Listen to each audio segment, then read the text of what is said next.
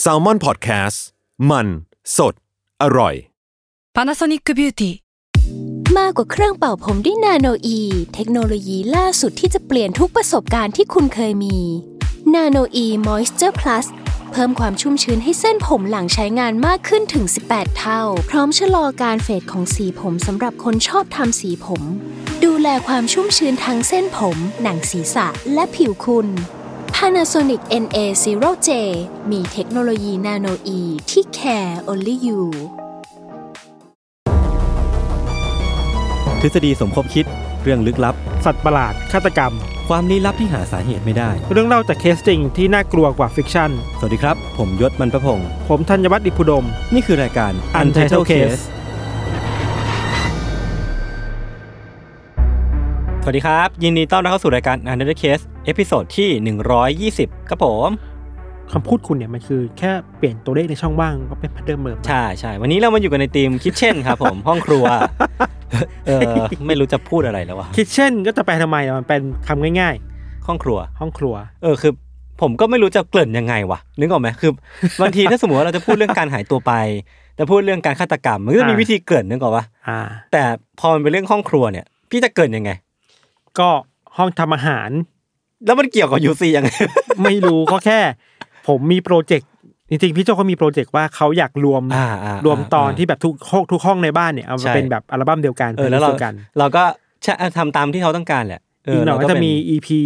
ห้องรับแขกห้องน้ำมีส่วนแล้วหลังบ้านห้องน้ำมีแล้วห้องนอนมีมีแล้ว ข้างบ้านมีข้างบ้านมีแล้ว ห้องหลังห้องใต้หลังคาอ่าเหลือห้องใต้หลังคาเคยมีเล่าเยอะที่แบบซ่อนคนไว้ในห้องใต้หลังคาป่ะทักตอนหนึ่งอะผมผมเล่าใช่ใช่เออเพื่อนบ้านมีแล้วเออ มีอะไรอีกันเออตู้เสื้อผ้า อ่า เออก็เนี่ยอันนี้ก็เป็นหนึ่งในตอนที่ในหนึ่งในบ้านที่เรายังไม่เคยเล่า ใช่ เออครับซึ่งความน่ากลัวของห้องครัวเนี่ย ผมจะพยายามร่ายมันมาแล้วกันเพราะว่าจริงๆมันมันก็มีมีดนะมีมีดอ่าอ่า มีซ่อม มีซ่อม มีน้ำซุปร้อนอ่า เออมันมีตอนหนึ่งที่ผมเคยเล่าไว้พี่ที่แม่งแบบเป็นฆาตกรคนหนึ่งที่ขังคนไว้ในห้องใต้ดิน แล้วก็เอา คนมาต้มในหม้อในห้องครัว อะไรเงี้ย เออจำจำจำไม่ได้แล้วเออๆกับน่าจะใช่อันนั้นน่ะที่เอาคนมาทำเป็นเค้กอะอ่าเออคุณเออคุณคุณผู้หญิงสักคนหนึ่งอะใช่ใช่ใช่ที่ผมที่ผมเล่า เอามาทำเป็นสบู่มาทำเป็นเค้กอะไรเงี้ยอ่าเออก็ค่อนข้างรับมีความน่ากลัวเนาะเพราะว่าครับในแง่หนึ่งคือมันคือการทำอาหารอืมซึ่งมันก็มีวัตถุดิบ อืมแต่ว่าเราก็ไม่รู้ว่าวัตถุดิบเนี้ยมันคือเนื้อสัตว์อะไร เออ หรือว่าเนื้ออะไรครับนะครับ วันนี้พี่ธัญเป็นคนเล่าก่อนครับครับ คือ เรื่องนี้เกิดขึ้นในแคลิฟอร์เนียครับในปี 1984 เดือนมกราคมยชญ์ครับ มีครอบครัวครอบครัวหนึ่งซึ่งก็มีคู่สามีภรรยาอืมแล้วคู่สามีภรรยาคู่นี้ คือแจ็คสันผู้ชายอืมและผู้หญิงชื่อเดลอืมวิลาตาแจ็คสันและเดลวิลาตาทั้งคู่เนี่ยก็อาศัยอยู่กับเด็กห้าคน ลูกห้าคนเนาะโดยที่ลูกห้าคนเนี่ยมีสองคนที่เป็นลูกของเดลกับอดีตสามี อืมเออ คือคุณเดลเนี่ยเคยแต่งงานมาแล้ว แล้วก็มีลูกกับสามีคนก่อน แล้วก็หย่ากัน แล้วก็มามีครอบครัวใหม่ ก็พาลูกสองคนนั้นมาด้วยนะครับหนึ่งในลูกกับสามีคนก่อนเนี่ย ชื่อว่าคริสดีโนเยอร์ครับคริสเนี่ยเป็นตัวละครหลักในเรื่องนี้อืมคริสเป็นวัยรุ่นชายอายุ 16 ปีครับ ในเวลานั้นเนาะก็อยู่ในวัยเรียนไปโรงเรียนตามปกติ ดูเป็นเด็กดีอะ แล้วก็เป็นนักกีฬาอเมริกันฟุตบอลของโรงเรียนด้วยอืมอืม ที่ผ่านมามันก็ดูเหมือนหนังน้ำเน่านะคือแบบที่ผ่านมาความสัมพันธ์ระหว่างคริสกับพ่อเลี้ยงอะก็ไม่ค่อยดีอะไม่ค่อยถูกกันไม่ค่อยถูกกัน ไม่ราบรื่น ก็มีทะเลาะเบาะแว้งกันอยู่บ่อยๆอะไรเงี้ยครับ แต่ด้วยความที่มีแม่เป็น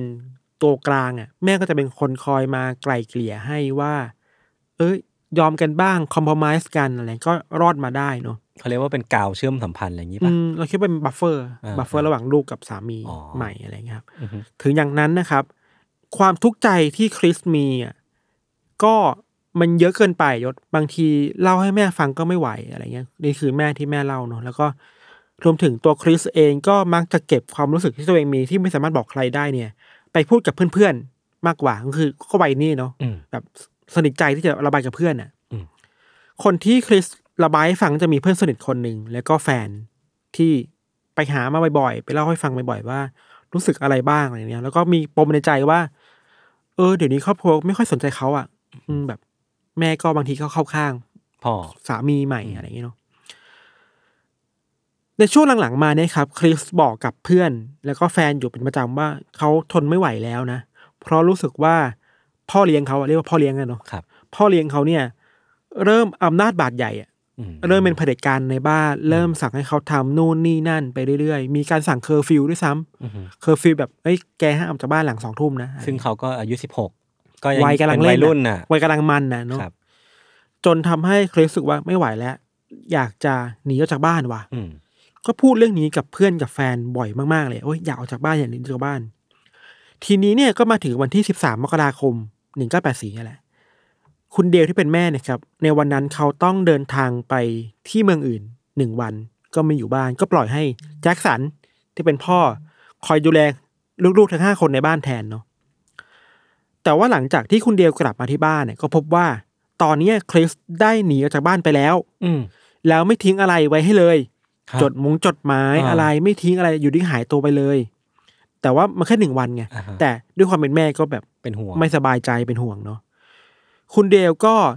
เริ่มไปพูดคุยกับเพื่อนบ้านว่าเฮ้ยเห็นคริสไปไหนหรือเปล่าอืมอืมตอนนี้ยังไม่กลับบ้านเลยเป็นห่วงนะ นอกจากนั้นก็พอรู้จักกับแฟนคริสอยู่บ้างครับ คุณเดลก็ไปคุยกับแฟนคริสว่า เอ้ย นี่คริสไปหาเธอหรือเปล่า แบบไปนอนค้างบ้านเธอหรือเปล่าเนี่ยคำตอบของแฟนคริสอะก็บอกว่า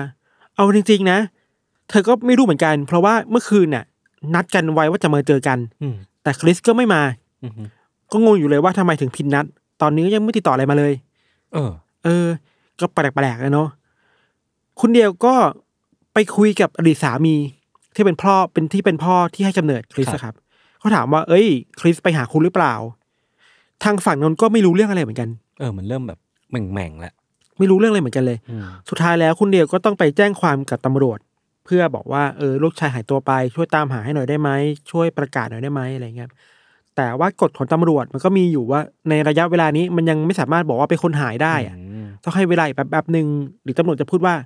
เอ้ย วัยรุ่นน่ะอ่าตามหนังนะที่เราตามได้ยินหกันนังตามหนัเนงอะเออตามเห็นบนตามหนังวัยรุ่นเนี่ยก็กลับมาคุณรออีกแป๊บหนึ่งหน่อยถึอะไรงวันหเงี้ยรือยัง เออ แต่ว่าเวลาผ่านไปไม่ถึงวันน่ะยศครับ ถึงแม้ว่าคริสจะไม่กลับมา แต่ครอบครัวก็ได้โทรเลข โทรเลข มันคือการส่งข้อความสมมติว่าเราอยากส่งโทรเลขให้ยศในยุคนั้นน่ะอืมเราต้องไปที่ไปรษณีย์แล้วบอกข้อความที่เราอยากส่งอะอ่าฮะให้เขาจดอืมเขาได้ส่งผ่านสัญญาณคลื่น เพื่อไปที่หมายอืมแล้วคนรับก็ต้องไปรับอืมฮึแต่มันส่งได้ข้อความได้ไม่เยอะโทรเลขอะในกรณีที่เราไม่ได้มีเครื่องโทรเลขของตัวเองที่บ้าน ใช่ใช่ใช่อ่าเป็นครับแบบนั้นเนาะซึ่งทางครอบครัวก็ได้โทรเลขมา แล้วขึ้นชื่อว่าคนส่งคือคริสอืมคริส เขียนในโทรเลขว่า เอ้ยทุกคนไม่ต้องเป็นห่วงเขานะครับเพราะว่าเขาว่าตัดสินใจออกจากบ้านไป เพราะว่าอยากออกไปตามหาความฝันตัวเองอืมที่อยากเป็นนักกีฬาฟุตบอลอเมริกันฟุตบอลที่ LA เพราะฉะนั้นถ้าเราได้เจอกันอีกคือจะเจอกันเมื่อเขาอะได้เป็นนักกีฬาใน NFL แล้วโอ้โห NFL ก็คือลีกใหญ่ที่ลีสุกดใหญ่สุดในอเมริกาเนาะครับคือสักวันหนึ่งอะเดี๋ยวเจอกันร้อยเขาจะเป็นเข้าเอ็นเอฟได้ก่อนอะไรอย่างเงี้ยครับ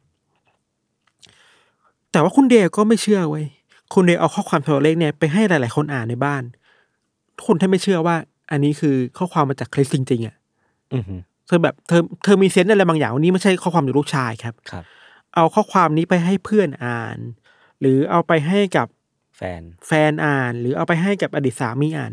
ทุกคนก็แบบ อืมแปลกๆนะทำแม่งทำแม่งนะ ไม่น่าใช่หรือเปล่า หรือว่ามีใครมาเขียนแทนหรือเปล่าครับ ถึงแม้ว่าครอบครัวจะไม่เชื่อ แต่ว่าตำรวจอะ ก็บอกว่าเฮ้ยนี่ไงหลักฐานว่าลูกชายคุณน่ะไปเอลเออือฮึเพราะฉะนั้นเราคงช่วยอะไรคุณมากกว่านี้ไม่ได้แล้วแหละ มันคือเขาตั้งใจหนีออกจากบ้านไปเอง อืม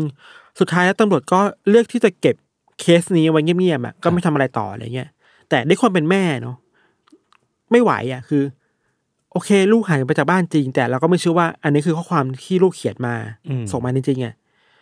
มันเป็นภาพที่น่าเจ็บปวดมากเว้ยยศคือว่าคุณเดลออกจากบ้านทุกวันอะครับ ออกจากบ้านทุกวันทุกวันเพื่อเอาโปสเตอร์ไปแปะตามเสาไฟฟ้าอ่าฮะตามที่ต่างๆในเมืองว่า เห็นลูกชายคนนี้ไหมเห็นแล้วโทรกลับมาหาเธอนะ บอกเธอนะ หรือแม้แต่แบบออกจากบ้านไปเคาะประตูตามเมืองต่างๆ หรือตามที่ต่างๆชุมชนต่างๆในเมืองเพื่อถามว่าเอ้ยคุณเคยเห็นลูกชายฉันไหมอะเออเห็นแล้วบอกนะ คือเธอเป็นกังวลมากเนี่ยทำอย่างนี้แทบทุกวันอะยศออกจากบ้านทุกวันเลยอะซึ่งมันก็ควรเป็นความซัฟเฟอร์เนอะตำรวจก็ไม่ช่วยอะอะไรเงี้ย อย่างไรก็ดีครับ เคสนี้มันก็เงียบหายไปจริงๆอะอืมถึงแม้คุณเดียวยังยังอยากจะตามหาอยู่ แต่ด้วยความที่ มันเหนื่อยล้าเกินไปอะอืมจนถึงจุดหนึ่งเราคิดว่าเธอคงแบบคงต้อง move on แหละอาจจะต้องทำใจประมาณหนึ่งซึ่งมันก็เป็นเรื่องยากที่จะทำใจเนาะครับแต่ต้องเธอก็เข้มแข็งพอที่แบบโอเคงั้นเรา move on กัน ถ้าคริสไม่กลับมาก็ไม่เป็นไร เราจะรอวันนั้นอะไรเงี้ยไอการ move on ของของบ้านนี้คือก็จะย้ายออกจากบ้านไปอืมไปตั้งบ้านที่ใหม่ แทนอะไรเงี้ย ส่วนตัวบ้านหลังนี้ก็ถูกส่งต่อขายต่อให้ครอบครัวอื่นมาอยู่แทนครับ เชื่อไหมโอ๊ตเวลาผ่านไปสิบสี่สิบห้าสิบหกปีอะโอ้โหก็ผ่านไปนานมากเลยนะสิบหกปีได้ก็ไม่มีใครเห็นคริสเลยเว้ยครับเบาะแสไม่มีคุณเดียวบอกว่า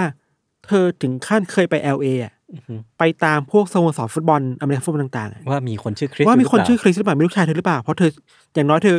จริงๆนะถึงเธอถึงแม้เธอจะไม่เชื่อ แต่เออเออเออเธอเลือกที่จะสู้ทุกวิถีทางอะครับเพื่อตามหาลูกชายให้เจออะอือฮึแต่ก็ไม่มีข้อมูลเลยเลยไม่ไม่ไม่มีสโมสรไหนทีมไหนที่บอกว่ามีลูกชายคือคริสดีดีโนเยอร์เลยอะไรเงี้ยอืมสุดท้ายก็ย้ายบ้านไปทำงานที่ใหม่ ไปอยู่บ้านใหม่อะไรครับ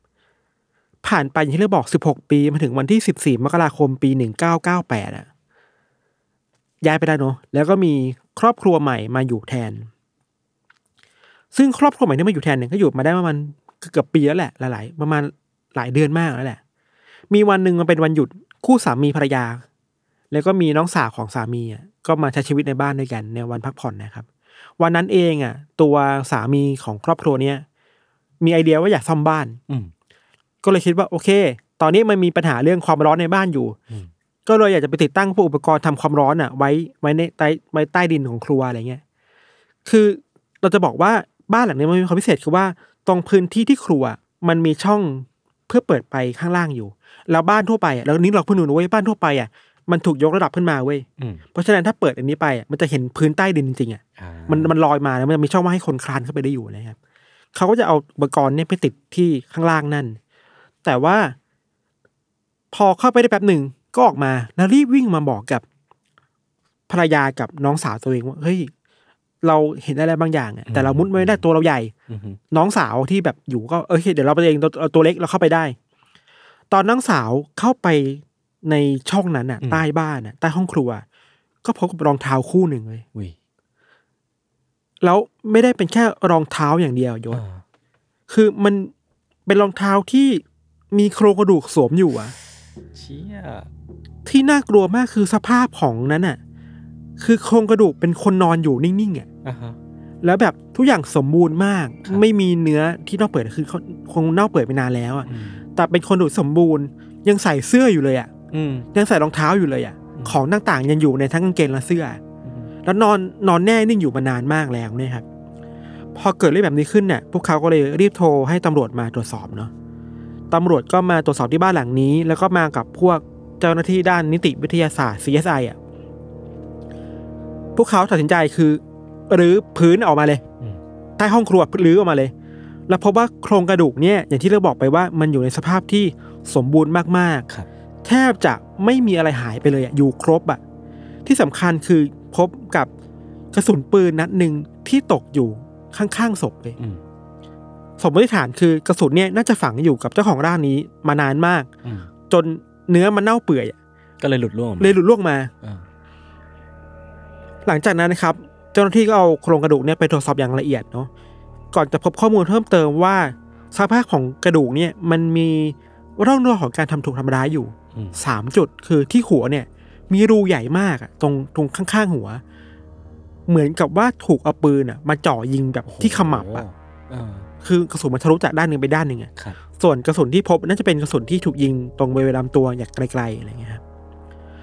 เขาก็เริ่มไปหาข้อมูลว่าเอ๊ะมันเป็นเป็นเป็นไปได้ไหมว่าจะเป็นใครได้บ้างสุดท้ายก็คือคริสแหละอืมเพราะว่าข้อมูลมันชัดเจนมากว่า โครงกระดูกนี้เป็นผู้ชาย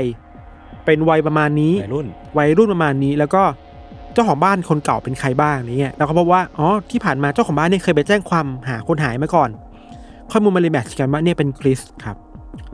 คำถามต่อไปคือ ถ้าคริสคือโครงกระดูกนั้นที่อยู่ใต้ห้องครัวอ่าแล้วเข้าไปอยู่ได้ยังไง และใครเป็นคน และใครเป็นคนทำเออ แล้วถ้ามีกระสุนแบบว่ามันคือเหตุฆาตกรรมหรือเปล่าครับ พยานคนแรกๆที่ตำรวจไปหา ไปคุยคือเชอรี่ อือฮึ เชอรี่เป็นน้องสาวของคริสที่โตแล้ว ครับ ด้วยความสงสัยของตำรวจคือว่า ถ้าศพของคริสอะยศมันถูกเก็บไว้ที่ใต้ครัวอืม มาตลอดอะทำไมคนในบ้านนั้นถึงไม่เคยได้กลิ่นเลยวะ นั่นสิผมสงสัยอยู่เหมือนกัน เพราะถ้าเป็นศพจริงๆ มันต้องมีกลิ่นความเน่าเปื่อยอะเออ แล้วมันอยู่คือใต้บ้านอะ ใช่ใต้ห้องครัว เออ มันต้องได้กลิ่นอะเชอรี่บอกว่า เออ ในตอนนั้นพวกเขาก็ได้กลิ่นนะ อืมแต่พ่อบอกว่าอาจจะเป็นกลิ่นแบบสัตว์ตายหรือเปล่า เพราะว่าที่บ้านอะเลี้ยงเลี้ยงงูตัวหนึ่งอืมแล้วงูมันหายไปจะเป็นงูมันมันเป็นตายแล้วไปเน่าเปื่อยที่อื่นหรือเปล่าอะไรเงี้ย อืมก็ทนทนมาได้มามันทนได้ประมาณเดือนหนึ่งกลิ่นก็หายไปทุกคนก็โอเคจบอะไรเงี้ยขณะเดียวกันตำรวจก็ไป สอบสวนทั้งคุณเดลที่เป็นแม่ ก็ไม่พบอะไรผิดปกติเว้ยคือคุยกับคุณเดลนานมากสัมภาษณ์นานมากครับตำรวจก็มีสันนิษฐานว่าจริง ๆ ตัวคุณเดลอะ ก็ไม่สามารถคือมีสภาพร่างกายที่ไม่สามารถแบกศพลงไปใต้ดินได้ทำเองคนเดียวได้อะเนกอะปะอืมเธออาจจะไม่ได้แข็งแรงพอขนาดนั้นอะไรอย่างนี้ครับ ทีเนี้ยเหลือคนเดียวแล้วคือพ่อเลี้ยงอืมคือแจ็คสันตำรวจก็แบบ โอเค ไปติดต่อแจ็คสันก็เจออยู่ตัวพอดี ตอนที่ไปพูดคุยแจ็คสันบอกเอ้ยคุณพูดคุณเป็นใครตำรวจบอกว่าก็เล่าเรื่องว่าเราสอบสวนเรื่องนี้นั่นอยู่อะไรเงี้ยแจ็คสันหน้านิ่งมากเลยบอกโอเคแล้วผมไปกับคุณก็ได้ผมเล่าให้ฟังว่ามีอะไรบ้างอะไรอืเงี้ยมแจ็คสันก็ยืนยันว่าไม่ได้รู้เรื่องเขายอมรับว่าโอเค ไม่ถูกคริสจริงทะเลาะกันจริง เคยมีปากเสียงกันจริง แต่ก็ไม่ได้ถึงขั้นที่แบบเกลียดชังในถึงขั้นที่ฆ่าลงไม้ลงคริสมือตายเอเอออ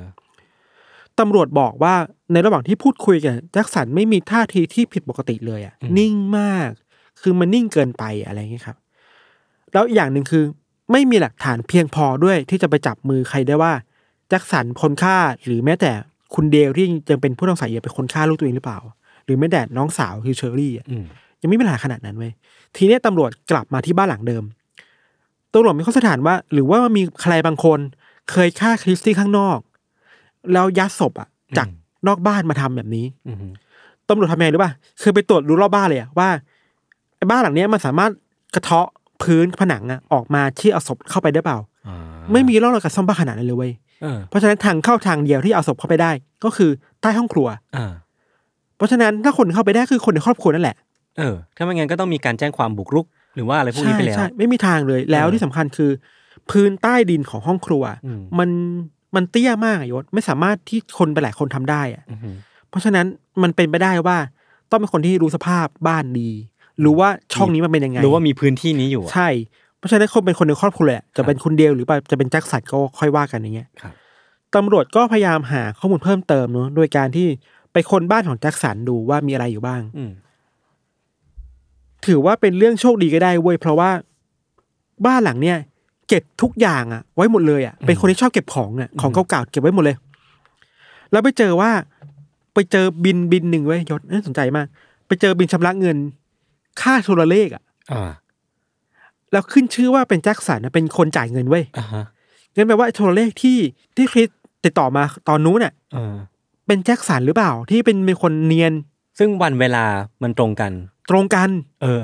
แล้วชื่อจะชื่อคนจ่ายคือคือแจ็คสันน่ะครับ อันนี้คือเรื่องหนึ่งแหละเนาะอืมอีกเรื่องหนึ่งคือไปเจอปืนกระบอกหนึ่งอืมแต่ว่าอย่างว่าอเมริกามันพกปืนได้ในหลายรัฐอะอืมก็อาจจะไม่ได้มาตัวได้ขนาดนั้นตำรวจก็เอาปืนไปตรวจสอบต่อครับ ทีนี้เนี่ยความน่าสนใจคือว่าไอการตรวจสอบปืนเนี่ยกับกระสุนเนี่ยมันมีวิธีการอยู่ สิ่งที่ตำรวจทำหรือเจ้าหน้าที่แลบทำคือว่าเอาปืนที่ได้มาจากบ้านของแจ็คสันเนี่ยเอามาทดลองยิงอืมคือเอากระสุนเข้าไป เหมือนที่เราดูหนังใน CSI อะ เวลามันเทียบกระสุนน่ะมันเทียบว่ารอยในลูกโม่อะตรงหรือเปล่า มันตรงหรือเปล่า คือกระสุนทุกทุกกระสุนที่ถูกเอามาออกมาจากปืนมันจะมี อัตลักษณ์ส่วนตัวอืมตามรอยในช่องปืนอะนึกออกปะอืมเวลายิงออกมามันจะมีรอยที่คล้ายกันในในในทุกกระบอกของปืนอันนั้นนะครับตำรวจก็เลยเอากระสุนปืนที่ยิงใหม่ มาเทียบกับกระสุนที่ถูกพบใกล้ๆกับศพ อืมมันแมทชกันพอดีเลยเว้ย อืม คือมันมีรอยเหมือนกันเป๊ะเลย คือมันไม่ใช่ลูกปืนที่จะมีรอยแบบแบบนี้อะรอยขีดข่วนตามตามกลไกของปืนอะอ่าฮะแล้วปืนนี้ก็อยู่จากสันการตำรวจก็มีหลักฐานค่อนข้างชัดเจนมากแล้วแหละว่าสองอย่างแหละสองอย่างแล้วก็เลยออกหมายจับได้ครับก็เลยออกหมายจับก็นำตัวแจ็คสันมาดำเนินคดี สู้คดีกันไป ตลอดคดีเนี้ยแจ็คสันยืนยันว่าตัวเองไม่เกี่ยวข้องตลอดเลยเว้ยอืมแต่หลักฐานทางฝั่งเนี้ยอายการน่ะก็ชัดเจนมากคือมัดตัวได้ว่า แจ็คสันเป็นคนจ่ายบินนะ คุณจะมาอ้างว่าคุณไม่รู้เรื่องได้ไง ก็คุณโทรเลขไปหา ครอบครัวนี้นี่ แล้วปืนคุณอะ กระสุนมันแมทช์กับที่ตกอยู่กับศพอะ สุดท้ายก็ถูกโทษจำคุกไปหลายปี หลายสิบปีครับครับ ความน่าสนใจคือว่า ตอนแรกเราก็ไม่คิดนะแต่พอพอคดีมันจบแบบเนี้ยความน่าสนใจคือว่า ถ้าอย่างนี้มันแปลว่าในทุกๆวันที่คุณเดลออกไปนอกบ้านเพื่อตามหาลูกอะอืมมันแปลว่าลูกไม่ได้หายไปไหนอะ ลูกอยู่ใต้บ้านอะเออศพลูกอะ ใช่ คือโคตรหดหูเลยโคนะตรเว้ยน่ากลัว ทุกวันที่คุณเดลแบบต้องอะไปเตรียมตัวแปะโปสเตอร์ หาลูกข้างนอกบ้านเนี่ยอืมแต่จริง ๆ แล้วคือ สามีใหม่ซ่อนลูกไว้ในบ้านอะ เธออาจจะยืนร้องไห้อยู่บนศพของลูกก็ได้อะเออมันเป็นแบบนั้นคือเราไปดูฟุตเทจมา ไอสภาพเราดูในห้องครัวมันคือใครเดินผ่านก็ได้อะอืมถ้าพูดแบบจริง ๆ คือ คนในบ้านที่ไม่รู้เรื่องก็เดินผ่านศพเดินอยู่โอเคในศพอยู่ทุกวันอะอืมโดยที่ไม่รู้อะไรเงี้ยครับ โดยที่แจ็คสันก็เป็นคนบงการทุกอย่างเลยโอ้โหแม่งความน่ากลัวคือ ทุกวันที่ทำหา แต่ลูกคืออยู่ในบ้านแหละเออเป็นศพไปแล้วอะครับสุดท้ายแล้วก็มีข้อสันนิษฐานจากทนายความอะครับทางฝ่ายอัยการว่าในวันที่เดลไม่อยู่อะ เข้าใจว่าแจ็คสันกับคริสน่าจะทะเลาะกันอืมแล้วมันเป็นช่วงที่ลูกๆอีกอีกสี่ห้าคนไม่อยู่บ้านพอดีไม่อยู่พอดีอยู่กันสองคนทะเลาะกัน แจ็คสันคงเอาปืนมายิงคริส อืมแล้วก็ลากศพลงไปวางไว้ใต้ห้องครัว ครับ นั่น แล้วก็เก็บทิ้งไว้แบบนั้น ประมาณนี้ครับยศ โอ้โห แล้วคือก็เก็บไว้ คือผมรู้สึกว่ามันมีความแบบ นอกจากคดีมันโหดร้ายแล้วเนาะ แล้วก็มีความสะเทือนใจ แล้วคงแบบไม่ต้องไป อืม แตะเรื่องอิโมชันอืมมาก เพราะว่าอืมคนก็น่าจะซึมมันซึโหมดอะเศร้ากันอยู่แล้วอะ อืม คือผมรู้สึกว่ามันมีความเลือดเย็นบางอย่างแบบมากอืมๆในตัวแจ็คสันนะเนาะ ใช่ ด้วยด้วยความที่ อาจจะแนบเนียนมั้งนะ หรือไม่ก็ไม่รู้สิเขาจะมีความเป็นไซโคพาหรือเปล่าที่แบบไม่รู้สึกไม่รู้สึกชอสาบอะไรชั่วกับดีสิ่งที่ตัวเองทำอะไรเงี้ยเนาะอย่างที่ตำรวจไปสัมภาษณ์เขาไปเรียกมาสอบสวนทุกอย่างนิ่งมากเลยอืไม่ลนไม่อะไรเลยไม่รู้สึกอะไรเลยอะเราไม่รู้เขาจะมีความเป็นอะไรแบบนั้นหรือเปล่า หรือมันอาจจะเป็นกลไกป้องกันตัวเองของที่เนียนมาก เออ ที่เนียนมาก แล้วอีกอย่างหนึ่งคือ เราชอบเห็นในละครอะ เวลาเราเห็นคนในครอบครัวทะเลาะกัน ระหว่าง ลูกจากสามีคนก่อนไม่ถูกกับสามีคนใหม่อืมอะไรเงี้ย จริงๆมันก็ไม่ไม่ได้มีแค่ในละครเนี่ยชีวิตครับจริงก็มีเยอะแยะอะไรเงี้ยใช่แล้วมันพอมันเป็นเรื่องจริงอะความเครียดที่มันเกิดขึ้นมันก็เป็นเรื่องจริงเนาะอืมอืมอืมแล้วความรุนแรงในครอบครัวครับ มันก็เกิดขึ้นจริง ๆ อะ ใช่สำหรับเราคือเราชอบบอกว่าบ้านมันคือที่ที่อบอุ่นน่ะ อืมแต่คำพูดนี้มันใช้ไม่ได้กับทุกคนน่ะ ใช่ใช่มันก็ใช่มีคนหลายคนที่ถูกคำว่า ความกตัญญูค้ำคออยู่อะ อืมแต่ว่าทุกวันคือเจอพ่อแม่ที่ toxic อะอืม นี่เราว่าเราก็พูดได้แหละคือเจอพ่อแม่ที่ toxic อะอืมเราไม่เข้าใจลูกๆเนี่ยลูกก็รู้สึกว่า ไม่มีความสุขที่จะอยู่บ้านอีกต่อไปอะไรเงี้ยอืมมันก็นำมาสู่ความขัดแย้งได้เหมือนกันน่ะครับ คดีนี้คือแย่หน่อยคือ ไม่ใช่คือแย่มากๆไปหน่อยคือแบบ เจอพ่อที่พ่อใหม่ที่มีปืนเออแล้วฆ่าได้แบบไม่คิดอะไรเลือดเย็นเลือดเย็นขนาดนั้นนะคือผมมันรู้สึกว่า ครอบครัวมันจะมีความพิเศษบางอย่างเลยคือ มันจะเป็นที่ที่เรา พูดคุยกันได้อะไม่ว่าเราจะโกรธกันแค่ไหนเนอะเราจะมาพูดคุยแบบความเข้าใจกันได้อืมแต่นี่คืออะโกรธกันเกลียดกัน แต่ว่ามันมันมันไปถึงขั้นที่ฆ่าแกล้งกันอะใช่ เออมันมันไปเกิน limit มาก ๆแล้วอะนอกจากเรื่องคดีนี้เรามีเรื่องหนึ่งที่เราคิดว่าน่าสนใจดีคือเฮ้ยระหว่างที่ครอบครัวนี้ออกจากมาออกออกย้ายบ้านมามันก็มีคนอยู่เรื่อยๆนะเออ ใช่ ทุกคนก็ไม่รู้สึกเอะใจอะไรเลยอะเพราะคนเราไม่รู้ไงใครจะไปรู้ ถ้าถ้าคนนั้นไม่คิดว่าอยากอยากซ่อมบ้านนะเออหรือว่าก็ไม่ใช่เรื่องนี้ก็ยังแบบ ก็ unsolved ต่อไปอะ แล้วตัวแจ็คสันเองอะพี่ ผมว่าเขาก็ชะล่าใจด้วยที่แบบไม่จัดการเออให้ดี เอออาจจะบอกอ๋อนี่คือบ้านฉันฉันทำอะไรก็ได้เออะไรอเงี้เอยอเออหรือว่ามันมีความแบบ ไม่รู้สิ การย้ายบ้านมันปรับปรับหรือเปล่านะอืมกลับมาหอเปจัดการไม่ทันหรือเปล่าเอออะไรอย่างเงี้ยเออแต่ครับก็ดีแล้วแหละ ใช่ดีแล้วที่แหละเขาถูกลงโทษไปอะไรอย่างเงี้ยครับอืมอืมประมาณนี้ครับเรื่องของเราครับ โอเคครับผมครับเรื่องของเราประมาณนี้ครับเดี๋ยวพักฟังโฆษณาสักครู่นะครับแล้วกลับมาฟังเรื่องกันต่อในเบรกหนะครับ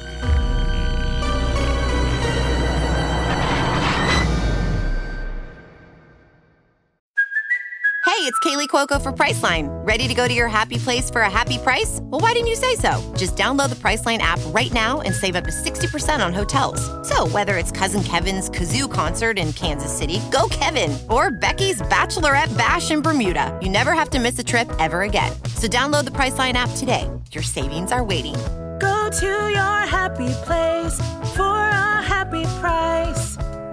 Go to your happy price, Priceline.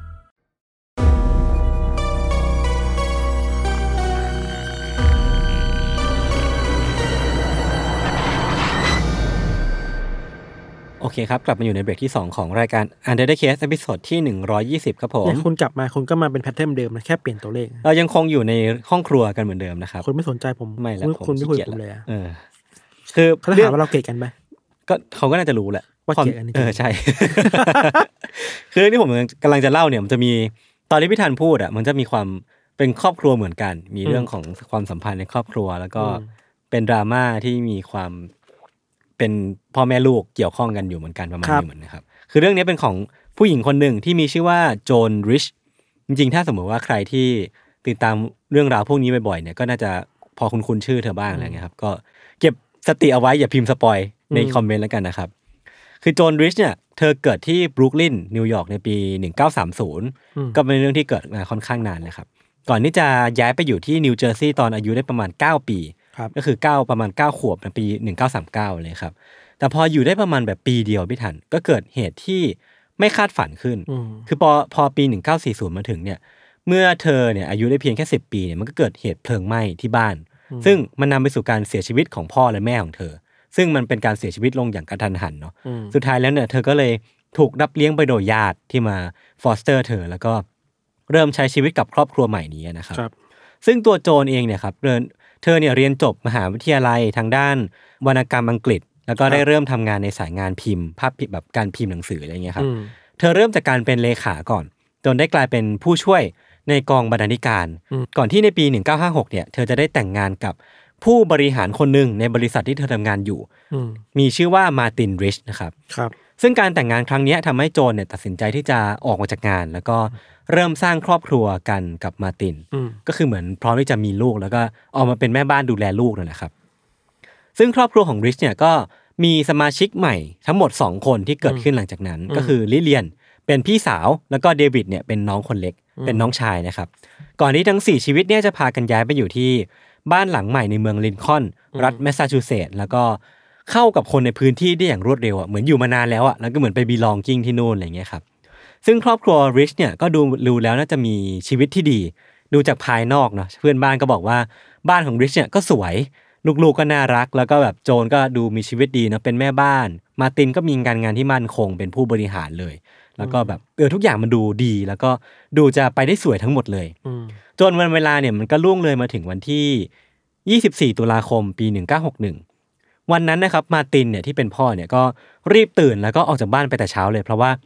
เหมือนเขามีนัดหมายต้องไปต้องเดินทางไปประชุมธุรกิจ หรือว่าไปทางหน้าที่การงานที่นิวยอร์ก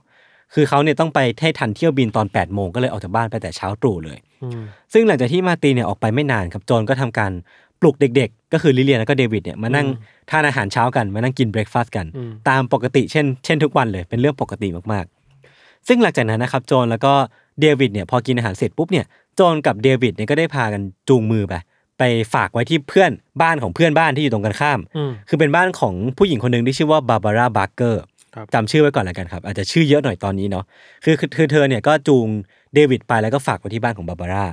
ก่อนที่เธอเนี่ยจะกลับมาแล้วก็พาลิเลียนเนี่ยที่มีนัดหมอฟัน วันนั้นพอดี พาไปทำฟันตามนัดของหมอครับ ซึ่งหลังจากเนี้ยอาจจะน่ารำคาญหน่อยเนาะเพราะว่าผมจะขอเล่าค่อนข้าง detail อะเป็นไทม์ไลน์ที่ค่อนข้างละเอียดเพื่ออมให้เข้าใจเรื่องมากขึ้น เพราะว่ามันมีส่วนสำคัญกับเรื่องที่จะเกิดขึ้นหลังจากเนี้ยนะคครัรับบซึ่งหลังจากที่โจนเนี่ยพาลิเลียนไปหาหมอฟันเสร็จเนี่ยเธอก็ได้พาลิเลียนกลับมาที่บ้านเนาะขับรถกลับมา แล้วก็ไปรับเดวิดกลับมาจากบ้านของบาบาร่าอืมแล้วก็เดินทางกลับมาที่บ้านของตัวเองเนี่ยตอนประมาณ 11โมง15นาทีอืมเพื่อที่จะรอรับ messenger คนหนึ่งที่จะมาเอาเสื้อผ้าของมาร์ตินเนี่ยไปซัก พอถึงเวลาเที่ยงเนี่ยทั้ง 3 คนก็มานั่งกินข้าวกัน แล้วก็พาเดวิดไปนอนกลางวันในห้อง เพราะว่าเขายังเด็กอยู่ แล้วก็เหมือนเป็น nap time ตอนกลางวันของเขาอะนะครับ ซึ่งระหว่างนั้นน่ะลูกของบาบาร่าที่เป็นเพื่อนบ้านอยู่ตรงข้ามกันเนี่ยก็มาเยี่ยมที่บ้านเว้ยมาเคาะประตูแล้วก็มานั่งเล่นกับลิเลียนตามปกติ เพราะว่าเป็นเด็กในวัยไล่เลี่ยกัน ระหว่างนั้นน่ะเด็กทั้งสองคนเนี้ก็บอกว่าเออโจนก็เดินเข้าออกบ้านปกติเนาะไม่ได้มีอะไรเกิดขึ้นแล้วก็แบบทุกอย่างก็ดูปกติ จนเวลาผ่านไปครับเกือบบ่ายสองแล้ว โจนก็พาเด็กๆ ที่เล่นกันอยู่ที่บ้านของของตัวเธอเนี่ยไปฝากไว้ที่บ้านของบาบาร่าอีกทีหนึ่งแล้วก็บอกว่าเดี๋ยวจะกลับมารับนะ อีกทีหนึ่งเพราะว่าเธอต้องไปทำธุระบางอย่าง ทีเนี้ยประมาณ 15 นาทีผ่านไป ตอนประมาณบ่ายสองสิบห้านาทีบาบาร่าก็บอกว่า เธอเนี่ยเห็นโจรแบบผ่านๆอยู่ที่หน้าบ้านของเธอ ตอนเนี้ยโจรใส่เสื้อคลุมแบบรัดเอว เป็นเทรนช์โค้ทแล้วก็เดินอย่างรวดเร็วอะจาก หน้าบ้านเนี่ยไปยังถนนหน้าบ้านแล้วก็เหมือนไปหยุดที่รถของตัวเอง แล้วก็แบบเดินไปเดินมาหน้าบ้านอะอืมเหมือนโจรเนี่ยเดินด้วยท่าทางแปลกๆไว้ไม่ทัน คือเธอเนี่ยยื่นมือมาสองข้างเนี่ยอ่าแล้วก็เดินเว้ยคนปกติก็ไม่ทำแบบนั้นเอบ้างอมันมันไม่ใช่ท่าเดินปกติยิ่งเหมือนผีจีนนี่เหรอใช่เหมือนไม่แน่ใจว่ายืดแบบขนาดนั้นหรือเปล่าอ่าแต่ว่ายืดมาข้างหน้าแล้วก็เดินอะอ่าเออ แล้วก็บาบาร่าเนี่ยบอกว่าเหมือนเห็นโจรเนี่ยถืออะไรสีแดงๆบางอย่างครับในมือ เออแต่อันเนี้ยบางแหล่งก็บอกว่าไม่ได้ถือบางแหล่งก็บอกว่าถือแต่ดูเป็นผู้ช่วยที่แบบพิลึกใช่อะแปลกๆเหมือนกันอ่าลักษณะเนี่ยบาบาร่าบอกว่า มีความเป็นไม่ได้ว่าโจรกำลังเล่นกับเด็กอยู่ อาจจะเป็นอดัมหรือเปล่าที่ตื่นมาแล้วโจรกำลังเล่นกับเขาเป็นไปได้ แต่ก็ไม่มีใครเห็นคือบาบาร่าก็ไม่ได้เห็นอดัมเนาะอืมเออก็เลยไม่มั่นใจว่าเกิดอะไรขึ้น อาจจะเป็นเดวิดครัก็บได้ครับ แต่ว่าไม่ได้มีอะไรติดใจอะก็เหมือนแบบเออก็ท่าทางเดินแปลกๆอะแต่ก็แค่นั้นนะนะครับ สุดท้ายแล้วเนี่ยเวลาผ่านไป โจรก็ไม่ได้มารับลิเลียนกลับไป ที่บ้านของตัวเอง คือก็หายเงียบไปเลย เวลาประมาณบ่ายสามสี่สิบพี่ถันบาบาร่าก็ตัดสินใจที่จะพาลิเลียนเนี่ยกลับไปส่งที่บ้านของโจรเพราะว่าเธอเนี่ยต้องพาลูกของตัวเองเนี่ยไปทำธุระและไปห้างกันไปเที่ยวห้างกัน ก็เลยตัดสินใจเอาลูกเอาลิเลียนเนี่ยไปคืนที่บ้านของโจรแต่ตอนประมาณ4ี่โมงสิบห้านาทีอืมผ่านไปประมาณยี่สิบสามสิบนาที ก็มีคนมาเคาะประตูที่บ้านของบาบาร่าครับอืมปรากฏว่าคนที่มาเคาะอะก็คือลิเลียนเว้ย คือเธอเนี่ยเดินกลับมาที่บ้านของบาบาร่าเพื่อที่จะบอกกับบาบาร่าว่า แม่ของเธอเนี่ยก็คือโจรเนี่ยหายตัวไปอืมและตอนนี้ห้องครัวเต็มไปด้วยสีแดงอะเออคือ มันแปลว่าอะไรวะมันเกิดอะไรขึ้นทำไมห้องครัวถึงเต็มไปด้วยสีแดง แล้วสีแดงที่ว่าเนี่ยมันคืออะไร สีแดงนี่คือทาสีจริงๆเหรอ คือเธอเนี่ยเด็กด้วยความที่เด็กอะอ่าบอกว่าตอนนี้ห้องครัวมันเต็มไปด้วยสีแดงเลยอะาคือเธอก็ไม่รู้ว่าสีแดงตรงหน้ามันแดงอะไรคืออะไราเออาา จากนั้นพอบาบาร่าได้ยินอย่างเนี้ยพี่ถันก็เลยแบบ เดินทางไปที่บ้านของโจรซึ่งมันก็อยู่แค่ฝั่งตรงข้ามอะเนาะอืมแล้วก็เข้าไปในห้องครัว แล้วก็ยืนยันได้ว่าสิ่งที่ลิเลียนพูดเนี่ยเป็นเรื่องจริงครับก็คือตอนเนี้ยโจรหายตัวไป